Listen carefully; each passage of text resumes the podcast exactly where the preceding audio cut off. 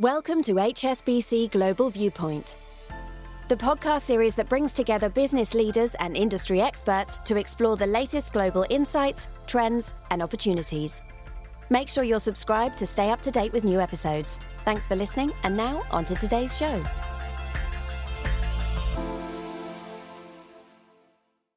You're listening to the Macro Viewpoint, our weekly showcase of the key views from the team here at HSBC Global Research. This podcast was recorded on Thursday, the 19th of January 2023. Our full disclosures and disclaimers can be found in the link attached to this podcast.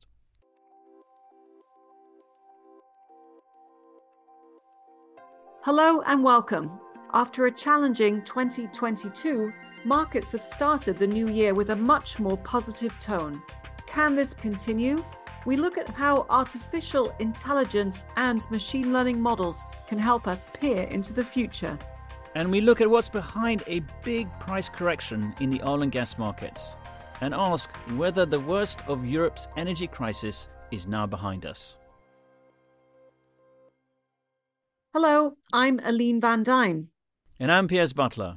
Markets have started 2023 in an upbeat mood, with most major asset classes making gains. The big question is whether the worst is indeed over, or is this simply a blip in a longer bear market for risk assets? In their latest report, our data science team used machine learning techniques to find out whether this shift in sentiment is justified. Mark McDonald, head of data science and analytics, joins us to talk through the findings. Mark, welcome to the podcast. Hi, thanks for having me on. So, Mark, very interesting that your models are pointing to a more positive tone ahead in the markets.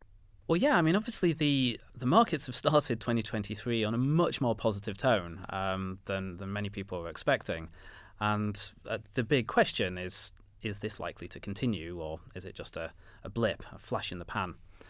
And you know, when we look at our predictive machine learning models, you know, th- these are all trained with a sort of one month ahead look ahead window. So they're very tactical, but they're all pointing in the same direction at the moment. There's a great deal of, of positivity. So, for example, our, our global equities pullback model that assesses how likely it is that equity markets will fall over the coming month, uh, that sees currently only a 33% probability of equities falling. And we have a variety of different country level um, models as well. And for example, the you know, mainland China uh, equity pullback model sees only a 7% probability of, of equities falling over the coming month. And these are very, very positive numbers. And the, the way that we use these models, you know, it's that you know, the classic criticism of machine learning has always been that they're black box models. Data comes in and predictions come out, and who knows why. Uh, but that that's not valid anymore. So we don't just look at the probability that comes out of the model and the prediction. Uh, we look at the prediction plus the explanation, and we can see that for for for some of our models, like the pullback models, almost all the categories of inputs to the model are actually pushing the model in the direction of being bullish. It's a very broad-based signal. Um, and the, the drivers of our various other models as well, they all make sense um, as drivers. So often it's things like you know, macro data is coming in better than expected, particularly in the eurozone. Um, and I think it's really this expectations component that, that is quite an important of the current market positivity. Is it unusual to see so many of the models pointing in the same direction? Like, just give us some historical context in terms of how strong these signals are that you're getting from these models. These are some very strong signals at the moment. I mean, the uh, we have a variety of different models. So I'd talk uh, about the um, the different categories. So one, we have a family of pullback models. These are models that assess equity markets on an absolute return basis. So they're they're just asking the question: Are equities is a specific equity market going to fall over the coming month or not? Um, those models, uh, different equity markets are correlated to each other, and they have similar inputs to the models. So those models moving together is not that unusual. Um, although it's you, you will normally find in any typical week that you update the model that some some markets are showing at high risk and some markets are showing at low risk. At the moment, there are no models, uh, there are no country level models showing a high risk of a pullback. So it's that's fairly extreme. We have our other models that are more relative return models. So we have Marvin, which looks at the trade off between equities and bonds uh, and REMI, which looks just within equity markets, but our EM equity is going to outperform DM equities. Those two models are also showing very bullish. Um, and the, the combination of all three of them lining up in the same direction um, is is relatively unusual. It's it's noteworthy as well, given um, you know the the expectations many people had coming into this year. And what about the risk on, risk off signals? Yes, I mean these. Uh, we look at a variety of sort of classic indicators of of market stress. Uh, based on you know analysis of volatility or correlations in the case of our risk on risk off indicator we look at that really as a way of trying to assess you know what's the slightly longer term prognosis because the, these models of ours they're trained with a one month horizon so they're they're very tactical um, and them all lining up in the bullish direction uh, is quite strong underpinning for you know the recent positivity to continue for the short term. But for the longer term, what we really need to assess is, you know, are things improving? Are we you know are we over the worst? And so with our risk on risk off indicator, this measures the sort of aggregate strength of correlations amongst asset classes. And at the moment, uh, you know, we measure this over a six month window, and that correlation is currently very high over the last six months. And this is a typical sign of market stress because what it's really telling you is you know, these are very disparate asset classes, and if they're all super correlated with each other, then that means that they're really being driven by the same factor, and that is atypical and it's not a healthy uh, market situation. If we look over a much more narrow time frame, so say over the last three months, you can see that these correlations are really starting to dissipate. You know that stress is starting to weaken, uh, and that is a good sign. It's a healthy sign for markets that markets are, you know, individual assets are starting to respond uh, to their own idiosyncratic drivers. Um, and so that is, is, is definitely a positive tone. And there are there are other similar uh, signals that we look at uh, in data matters that you know track these kind of indicators. And many of these sort of signs of market stress are they're high, but when you dig under the uh, under the surface and look on a sort of shorter time frame or look more carefully at the analysis, then you can see that actually the the, the signs are that the stresses uh, are beginning to dissipate. Mark, thanks so much. And uh, hopefully, you'll be giving us more updates as we try and figure out how long the positive tone can last. Yes, of course. We'll be uh, updating these uh, frequently. I'm Herald van der Linde. And I'm Fred Neumann, and you can find us under the banyan tree. Join us weekly on our new podcast where we bring Asian markets and macroeconomics into context with special insight from our regional experts here at HSBC Global Research. Search for HSBC Global Viewpoint on Apple Podcasts or Spotify, or join us via the HSBC Global Banking and Markets page on LinkedIn. Enjoy the rest of your podcast, and we'll see you under the banyan tree.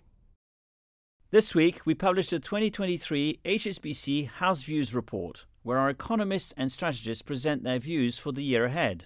That's right, Piers. It brings together all the different asset classes. And just to highlight a few key trends for this year, in economics, China's reopening is clearly key and is expected to lead to a recovery, but it won't prevent a global downturn in early 2023. On the inflation front, we do expect a slowdown, but we aren't expecting rate cuts from the Fed or the ECB in the coming year. And as for FX, we remain bearish on the dollar, and that's despite the uncertainties around the Fed, the outlook for the US economy, and China's recovery, because we still think that the growth inflation mix will continue to improve. Yes, and in terms of uh, fixed income views, we do think the peak in developed market bond yields was established last year. We expect bond yields to fall this year, and curve steepening will be a key theme. And as a section on energy markets. And actually, that's what we're going to focus on now with Kim Fustier, Head of European Oil and Gas Research. Kim, welcome to the podcast. Glad to be here. So, Kim, it wasn't that long ago that uh, one was sitting at the kitchen table looking at our utility bills and thinking, gosh, this is really going to hurt with uh, predictions of significantly rising gas prices and energy prices generally. Things are looking better now. What's happened? Yeah, you're, you're right. Everybody was worried, and, and rightly so. But it's been an extraordinary turn of events for gas markets in Europe. I mean, gas prices have more than halved uh, since mid December. So Europe, to be fair, had prepared itself for a tough winter, but it's also been lucky. So we've been effectively bailed out by a mild winter so far. We've had higher than average temperatures for nearly four weeks, and that's reduced gas demand for heating quite significantly. So gas demand for heating has been 30% down or more during that period. So that's helped a lot. But there's also been a market response driven by high gas prices. So Europe has attracted record levels of LNG, liquefied natural gas, and the high prices have also caused very steep demand reductions, both in the industrial segment uh, and uh, in household demand too. So what we've seen is storage going from what I would call comfortable levels in December to really plentiful levels right now. So we're we're actually at record highs for this time of year, despite the loss of Russian gas, which is remarkable. And that's actually good news not only for what we're experiencing currently in this winter, but for next winter. I think that's right. I think we can say that in just about any scenario, Europe is definitely out of the woods for this winter, even if it gets cold again. Now, next winter does look better too, because high storage at the end of this winter will make it easier for us to refill ahead of the following season. Um, there's just one wild card to keep an eye on, and that's how quickly China's gas demand will bounce back. China's LNG imports fell last year for the first time ever. And so, if demand bounces back quicker than we expect, then China will compete with Europe for very scarce gas resources, and that could pull up gas prices again in the second half of this year. Now, before we get too comfortable, it's fair to say that the situation on gas in Europe is still very tight and will be so for a number of years. That's right. So, on the positive side, it does look quite likely that the worst of Europe's energy crisis and the peak in prices are now behind us. However, wholesale gas prices are still much higher than usual. They're still at two to three times higher than normal. And we think that they're unlikely to normalize for a number of years because there's very little new supply from the LNG side that comes online before 2026. And just to finish off, what, what's the outlook on the oil price? Uh, uh are we expecting any further announcements from OPEC? I think there's there's many moving parts as always in the oil market, but the two key uncertainties for the oil market this year are China demand and Russian production. Um, so OPEC doesn't really feature because they've already cut production um, a couple of months ago. So really, it's about China and, and particularly how quickly, again, Chinese oil demand rebounds. I think in the short term, Chinese oil demand is unlikely to immediately return to its previous highs because of high COVID cases. The other big wild card is what happens to Russian oil output. We're just a few weeks into the first round of EU sanctions on Russian oil. Russian production hasn't yet been impacted much, but there's a second round of EU sanctions kicking in in just two weeks' time, and this time on Russian oil products, specifically diesel. We are expecting this to significantly tighten the market. Kim, thank you very much. Thank you. So that's all from us this week. Thanks to our guests, Mark McDonald and Kim Fustier. From all of us here, thanks for listening. We'll be back again next week.